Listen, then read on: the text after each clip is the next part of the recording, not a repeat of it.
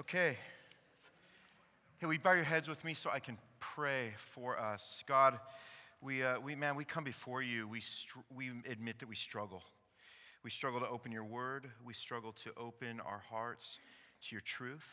So tonight we ask that you would just humble us now as we submit to all that it speaks to us for life and godliness. And we ask these things in Jesus' name. We all said, Amen. All right, well, we are starting a four week series through prayer, so you can go ahead and turn to Matthew chapter 6. And we're going to just be stepping through what's commonly called the Lord's Prayer over the next four weeks. Uh, if you're new here and you have a device, um, you can go to the English Standard Version. That's the version that we use here at the church. Here's our main point today as we get into just the very beginning, the sort of the tip of the Lord's Prayer. Our main point today is this in regards to prayer. Um, and it's this prayer is how we know God as Father and receive his fatherliness with childlike dependency. And that really is going to be the crux of, of where we go today because really, when the topic of prayer comes up, man, I'm telling you, it's a struggle, isn't it? Like everybody's first thought, if I sit down and I say, Well, tell me, you know, how's the prayer life going? And, and what, we, uh, what we typically hear is, You know what? I, I need to pray. I know I need to pray.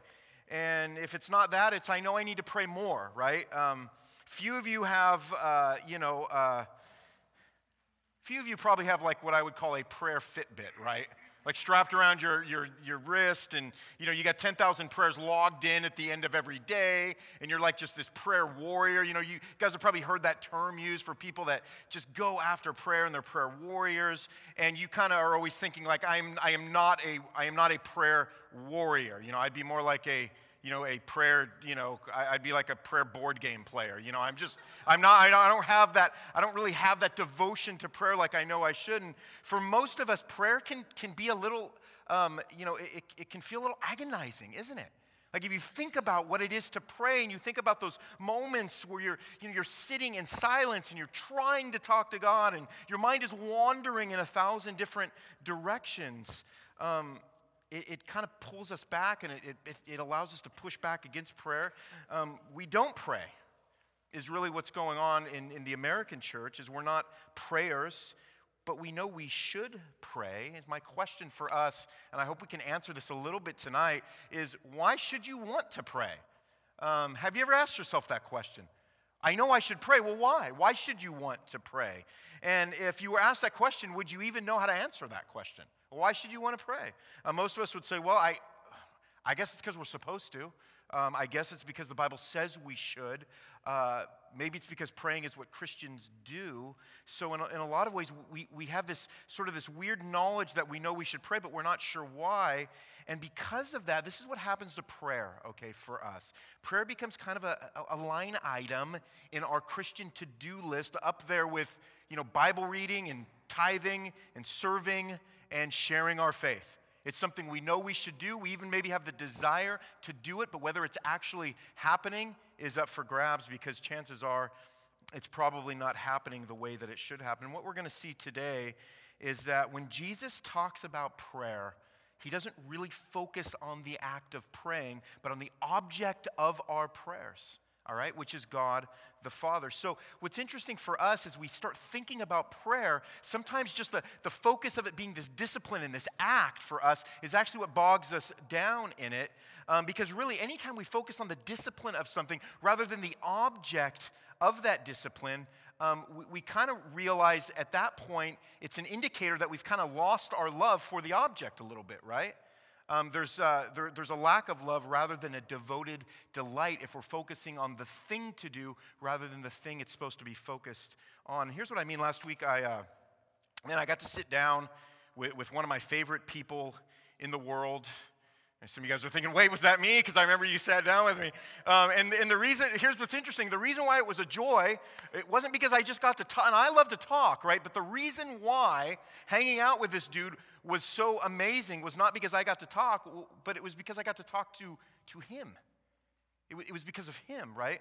Like if I would have shown up at the meeting and then got a text and my boy would have said, hey, I'm out, something came up, I can't be there. Like I wouldn't have just like sat there and talked into the air and thought, well, this is uh, that's all I needed to do.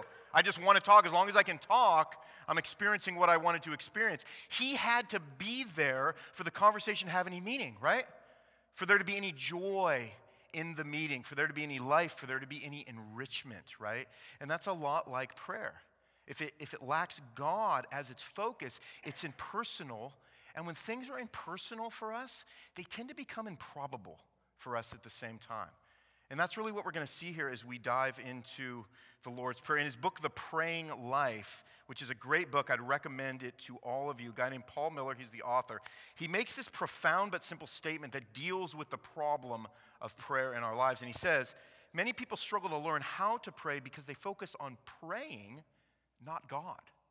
So I, I, don't know if you guys have been through Bible studies or you've been at churches where they've done a series through prayer, and before you know it, you just got like, you know, you got all these tips and these tricks, and you know, I'm gonna wake up and it has to be at like 5, 11 a.m. And you know, at certain times of the day, I gotta get on my knees like Daniel did, and you know, I'm gonna wear a t-shirt that says prayer warrior, you know, I got my coffee mug that's gonna every time I tip it, it's gonna remind me I need to pray again at the bottom. And like, you know, we do these things, and it's like, well, I, I mean, like at some point, that's going to be exhausting, and I'm probably not going to be praying because the focus, again, is on prayer, not the object of my prayer, which for us needs to be God. Okay, and that's that's really sort of the direction we want to we want to go tonight. We want our focus as we think of prayer, as we think of what prayer is supposed to be. We want our focus to be on God the object of our prayer, not on prayer. Because you know what? We're given freedom for what prayer as an act is supposed to look like. And we're going to see Jesus open that up for us uh, in his Sermon on the Mount. So, what is prayer then? Let's just start there. What is prayer? The best definition I've heard outside of Scripture is by a guy named Tim Keller, and he says this he says, prayer is the only entryway into genuine self knowledge. Probably never thought about prayer like that. You mean prayer is a way that I actually know myself better. And then he goes on to say, it is also the main way we experience deep change, the reordering of our loves. Amen. I read that. I was like, I never thought of prayer like that. And then he says, prayer is how God gives us so many of the unimaginable things he has for us. Indeed, prayer makes it safe for God to give us many of the things that we most desire. It is the way that we know God, the way we finally get this treat God as God. And then he finishes by saying, Prayer is simply the key to everything we need to do and be in life. I mean, really, TK? The key to everything we need to do and be in life? And yet we're so casual when it comes to prayer. But again, if we take what Tim Keller says, prayer is how we know God as our Father and receive his fatherliness with childlike dependency. Now, before we dive into the text, and we are getting to the text, nobody here is prayerless, okay? Let's just set that up for ourselves as sort of a working model. Nobody here is prayerless. You, you all pray at the altar of someone or something, right? There's somebody, there's something that is grabbing and grasping at and taking all of your devotion and attention. There's someone who is getting your fears, who is taking your anxiety. There's something or someone that you are laying that onto, whether it's a person or an object or a hobby or ESPN.com. I went there, you know, or, or whatever it is right? There's somebody that's taking that and it, you're putting it all on that person. There's somebody that you are communicating your hopes and dreams to. And maybe you think, well, no, I mean, I just don't communicate like that. That's not what I do. I'm not emotional. I don't let those things come out of me. Well, then really, you're just somebody who relies on yourself then. So yourself is getting the, the brunt of that. Um, but it's going somewhere, which is really interesting to think about as we as we learn here from Jesus, who, by the way, was the best prayer we're going to talk about that a little bit more in a minute. Jesus himself is the model for somebody who should be and needs to be praying, and for which it is so vital for our life and our flourishing with how we know and how we understand God and ourselves. It's strange that Jesus prayed, isn't it? The God of the universe, the creator of all things he prayed. Well, let's dive in and see what he says here. Matthew chapter 6. I'm going to go back a little bit because Jesus starts a little bit on the negative before we get into his actual model of prayer. We're going to back up to verse 5 because he tells us a little bit about how we aren't to pray. He gives us kind of a negative here, and he says in verse 5, he says, And when you pray, you must not be like the hypocrites. For they love to stand and pray in the synagogue and at the street corners, that they may be seen by others. Truly I say to you, they've received their reward. In verse 6, he says, But when you pray, go into your room and shut the door and pray to your Father who is in secret, and your Father who sees in secret will reward you. And when you do pray, don't heap up empty phrases as the Gentiles or the, or the unbelievers do, for they think that they will be heard for their many words. Do not be like them, for your Father knows what you need before you ask Him.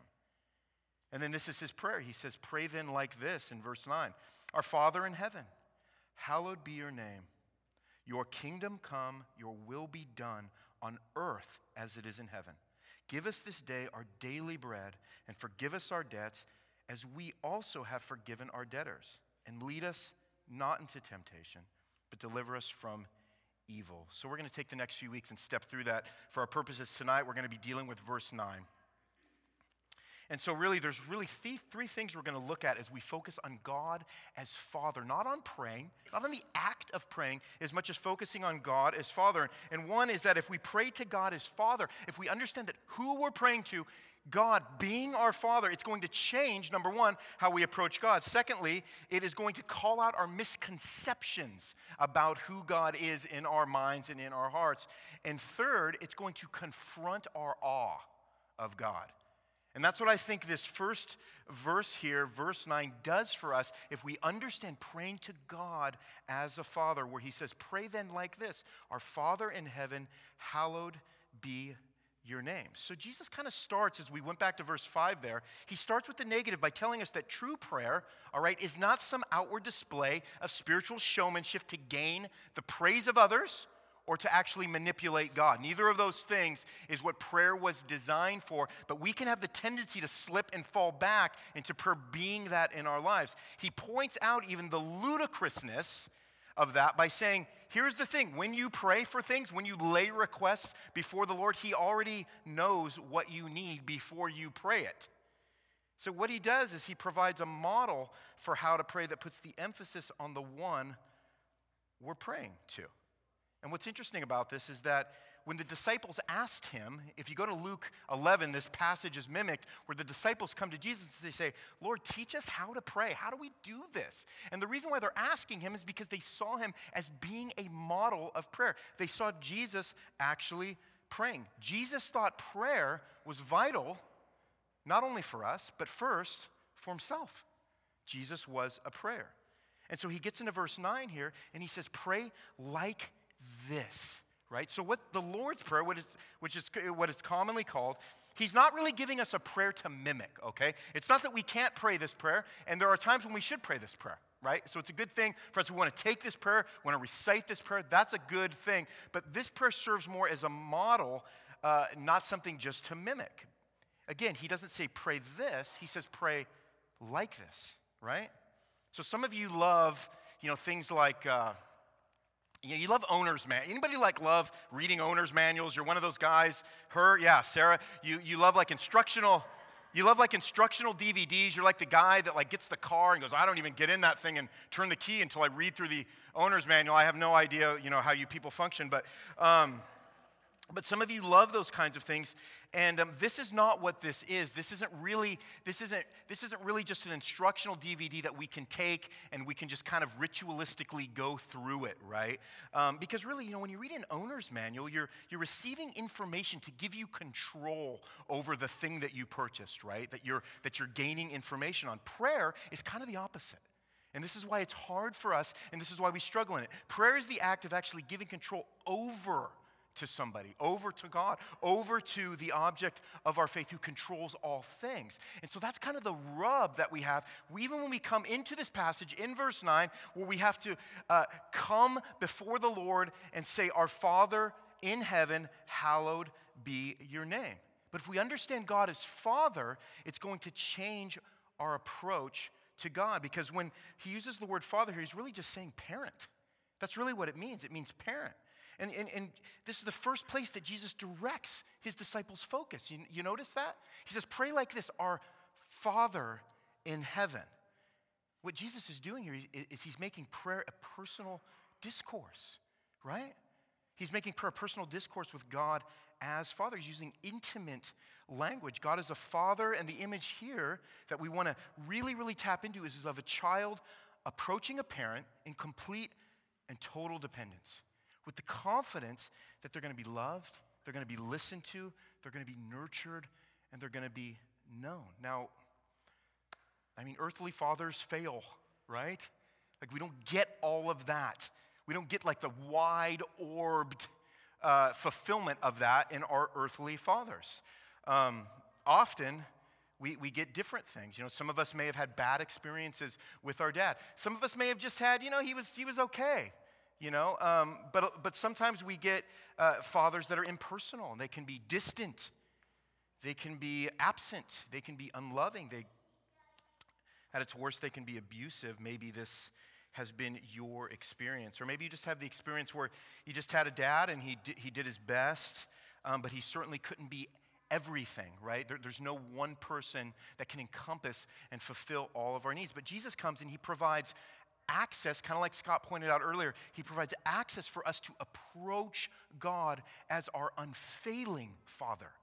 John chapter 1, verse 12 says, But to all who did receive him, who believed in his name, he gave the right to become children of God. So, as children of God, it, it, it, would, it would mean and it would seem that we can approach God as an unfailing father, not just as a father, not just our experience of approaching our earthly fathers who cannot fulfill and meet every need, but as a father who is unfailing. And then in Galatians 3 26, it says, For in Christ Jesus you are all sons of God through faith.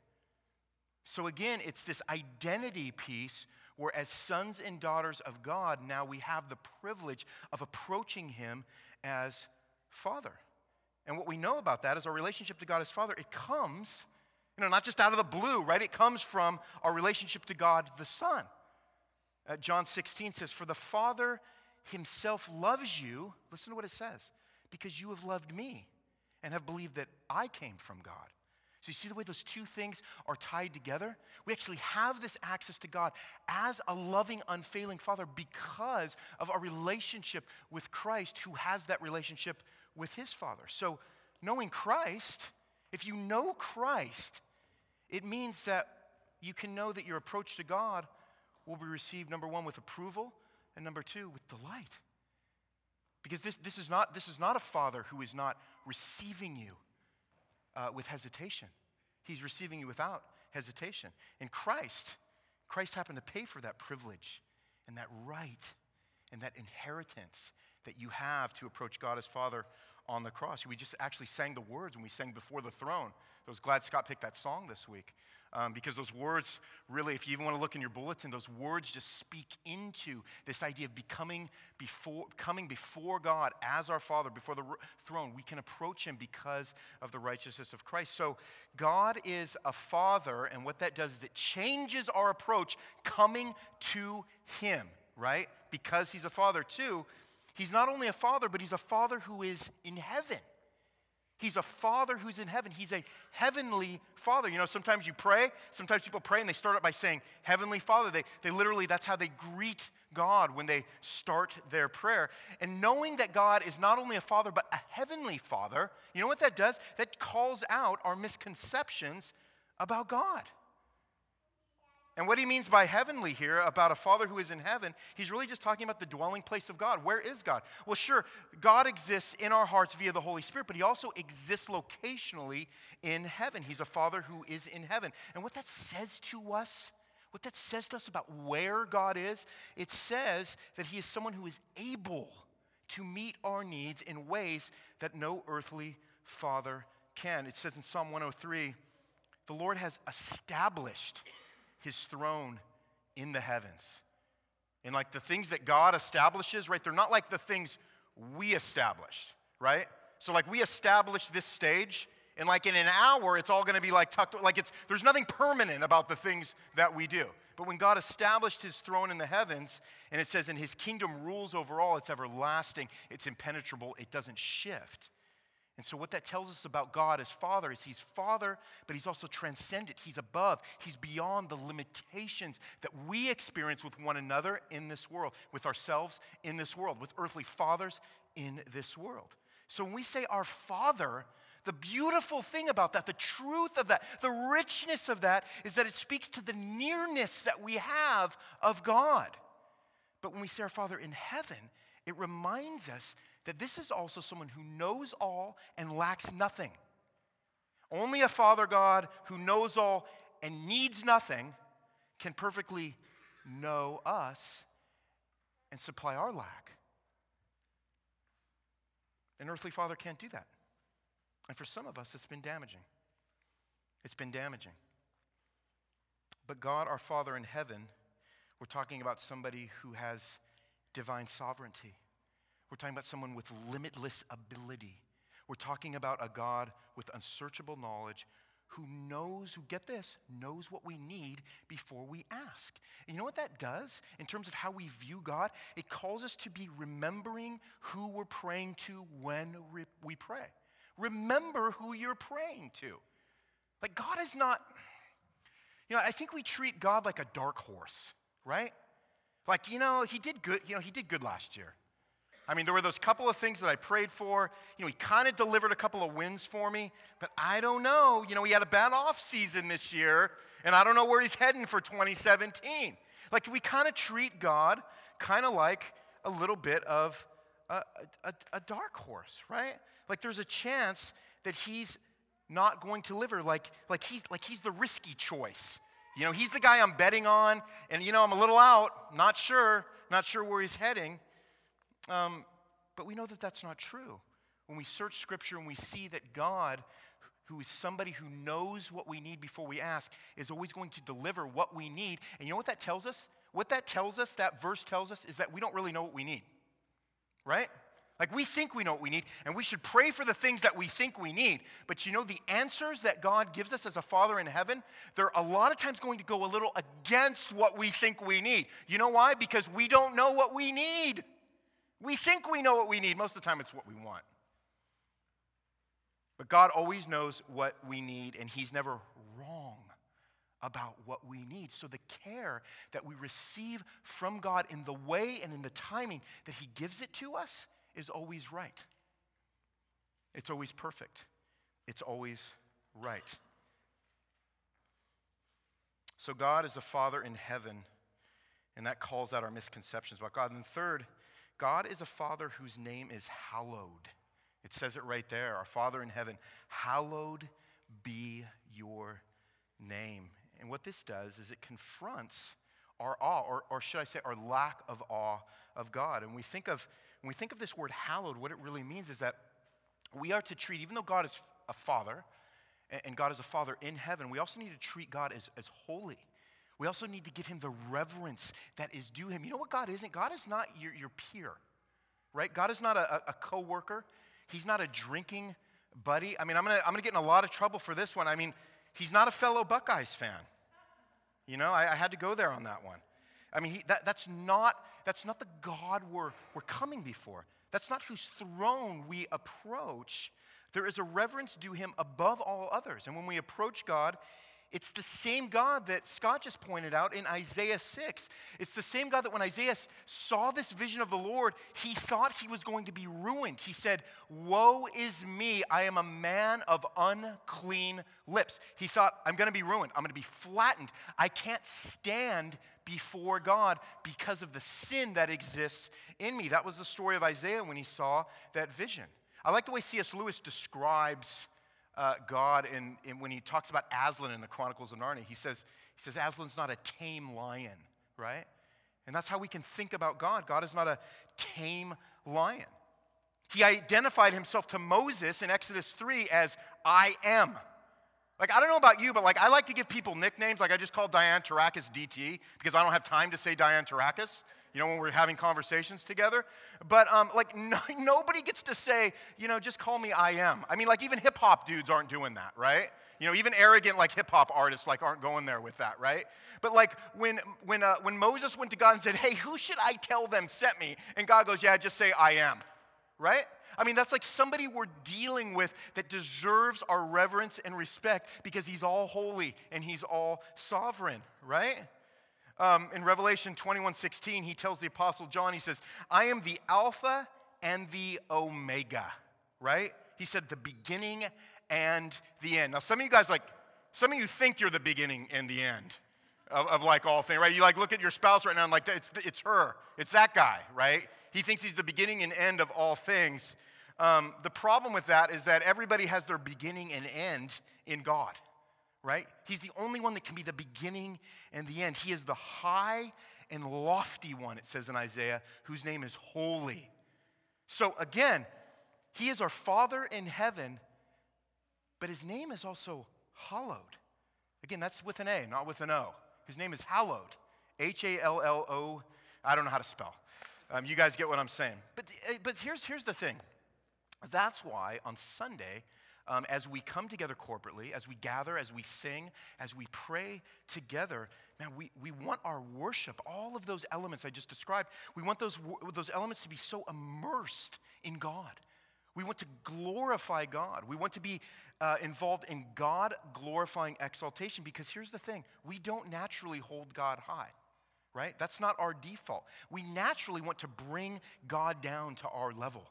We want to be able to understand God the way we think we're supposed to understand God. Now, again, God being hallowed doesn't actually make God less approachable, okay? Because before that, we understand that he's a father and we understand that he's a heavenly father. But the fact that he is hallowed doesn't make him less approachable. It simply gives definition to our approach to God as heavenly father.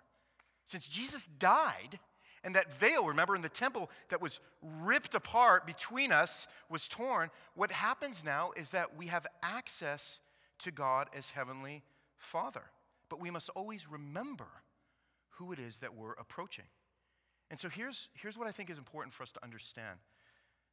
The more we become in awe, listen, of God's hallowedness, the more we will be overcome by his fatherliness. So those two things, they can't be, they can't be torn apart, right? They're inextricably tied together. And prayer, according to what Jesus is telling us right here, is how we know God's hallowedness. Now, I lived, what was it, babe? We lived about five hours away from the Grand Canyon for like, I don't know, how, how many, 60 years. And uh, I, ne- I never went to the Grand Canyon.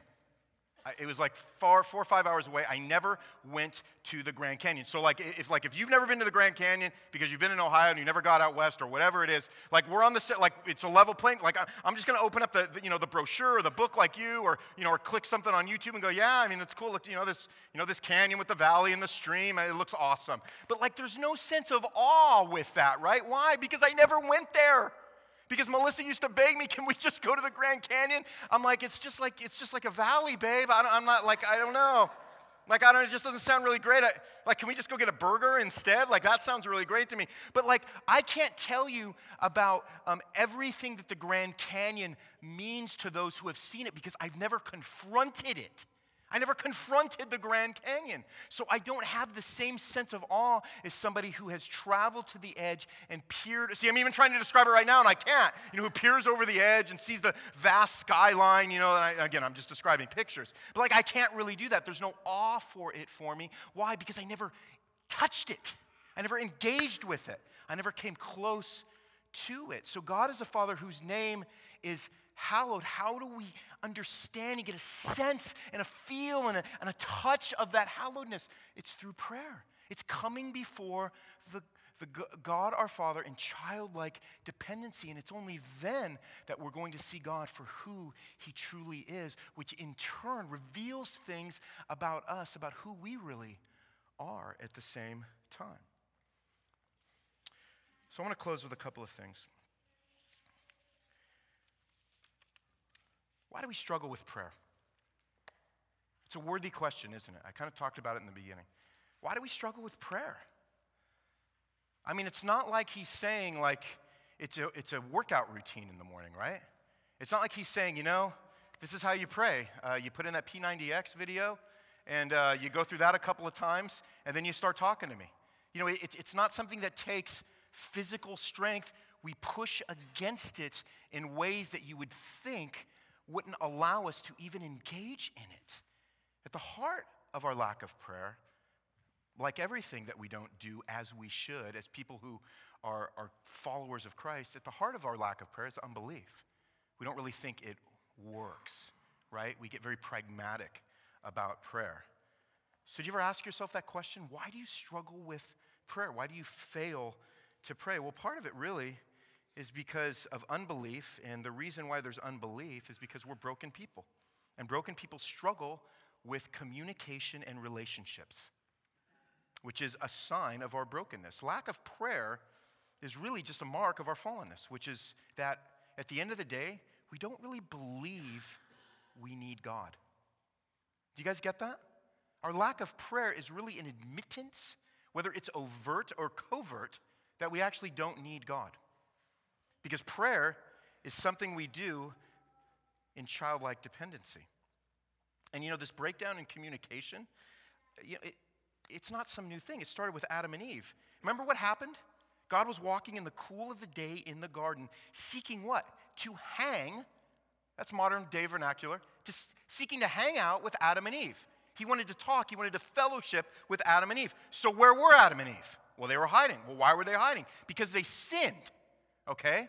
And so when God went out just to have like his afternoon walk or coffee or whatever they were doing in those times, uh, the minute they sinned, they were now ashamed to face God. Their sin had actually distorted their view of God. They were now afraid of God, right? They were afraid they couldn't approach God. They had created misconceptions about God. Their awe of God as loving Father had turned into something else, it had turned into fear. The love and the trust that they had once had in Him as Lord over their lives, it, it had been poisoned. It had been poisoned by pride, it had been poisoned by self sufficiency. Many of us, many of you, have fractured relationships because communication has broken down.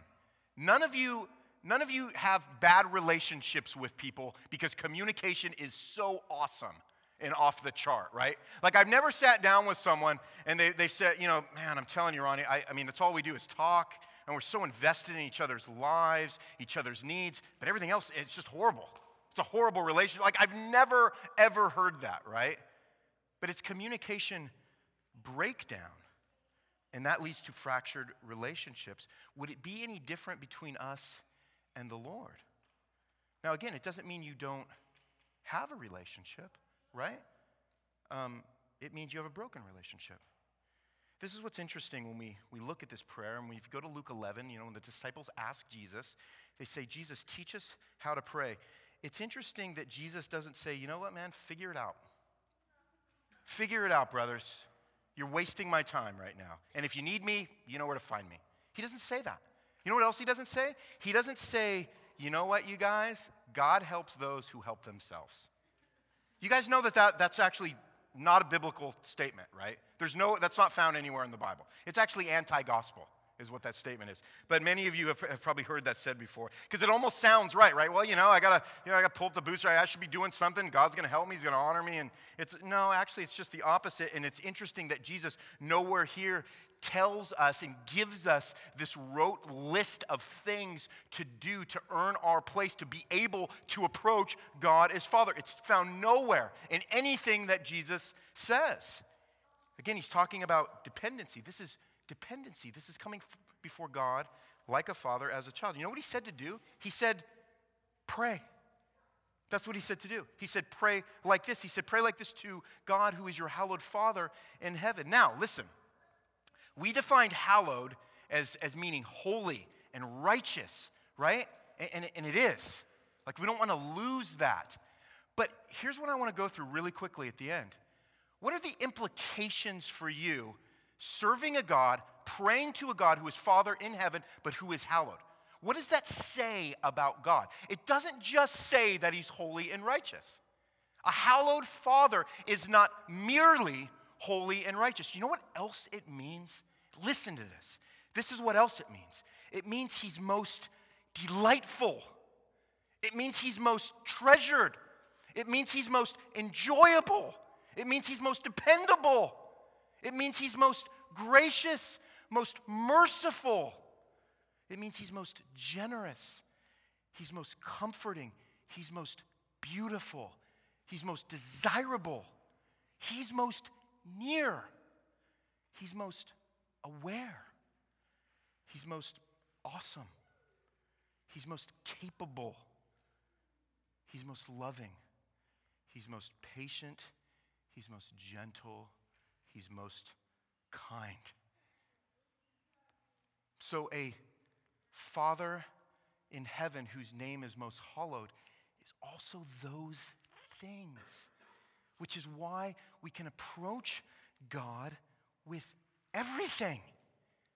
We're not inhibited, we're not told to keep anything back. Why? Because He already knows what we need before we even pray it. So J- Jesus is saying, be with God.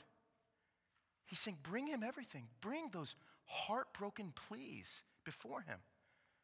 Bring your joyful moments before him. Bring your annoying complaints to him. You ever read the Psalms? Bring your happy observations. Bring your devastating cries. Bring your thankful remembrances. Bring your alarming discoveries. Bring your aching desires before Him. Bring Him your fearful thoughts. God is a Father who saved us from ruin because of Jesus Christ. That's the wonder of it all. That's the wonder of it all. Remember, prayer doesn't earn us access to God. Jesus earned that for us so that we can pray to God. Turn with me to chapter 7, verse 7. I want to read this as we close. Prayer is how we know God is Father and receive his fatherliness with childlike dependency. And look what chapter 7, verse 7 says. We'll probably reference this a few more times through the series, but it says, Ask and it will be given to you. Seek and you will find.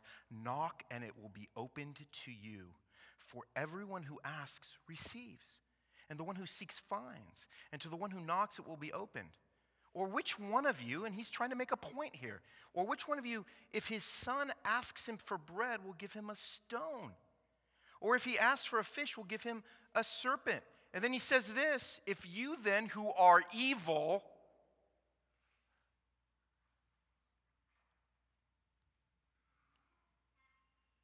know how to give good gifts to your kids, how much more will your Father who is in heaven give good things to those who ask him? To think that you can have a thriving relationship with God without prayer would be like thinking you can have a good relationship with anybody in your life without ever speaking to them.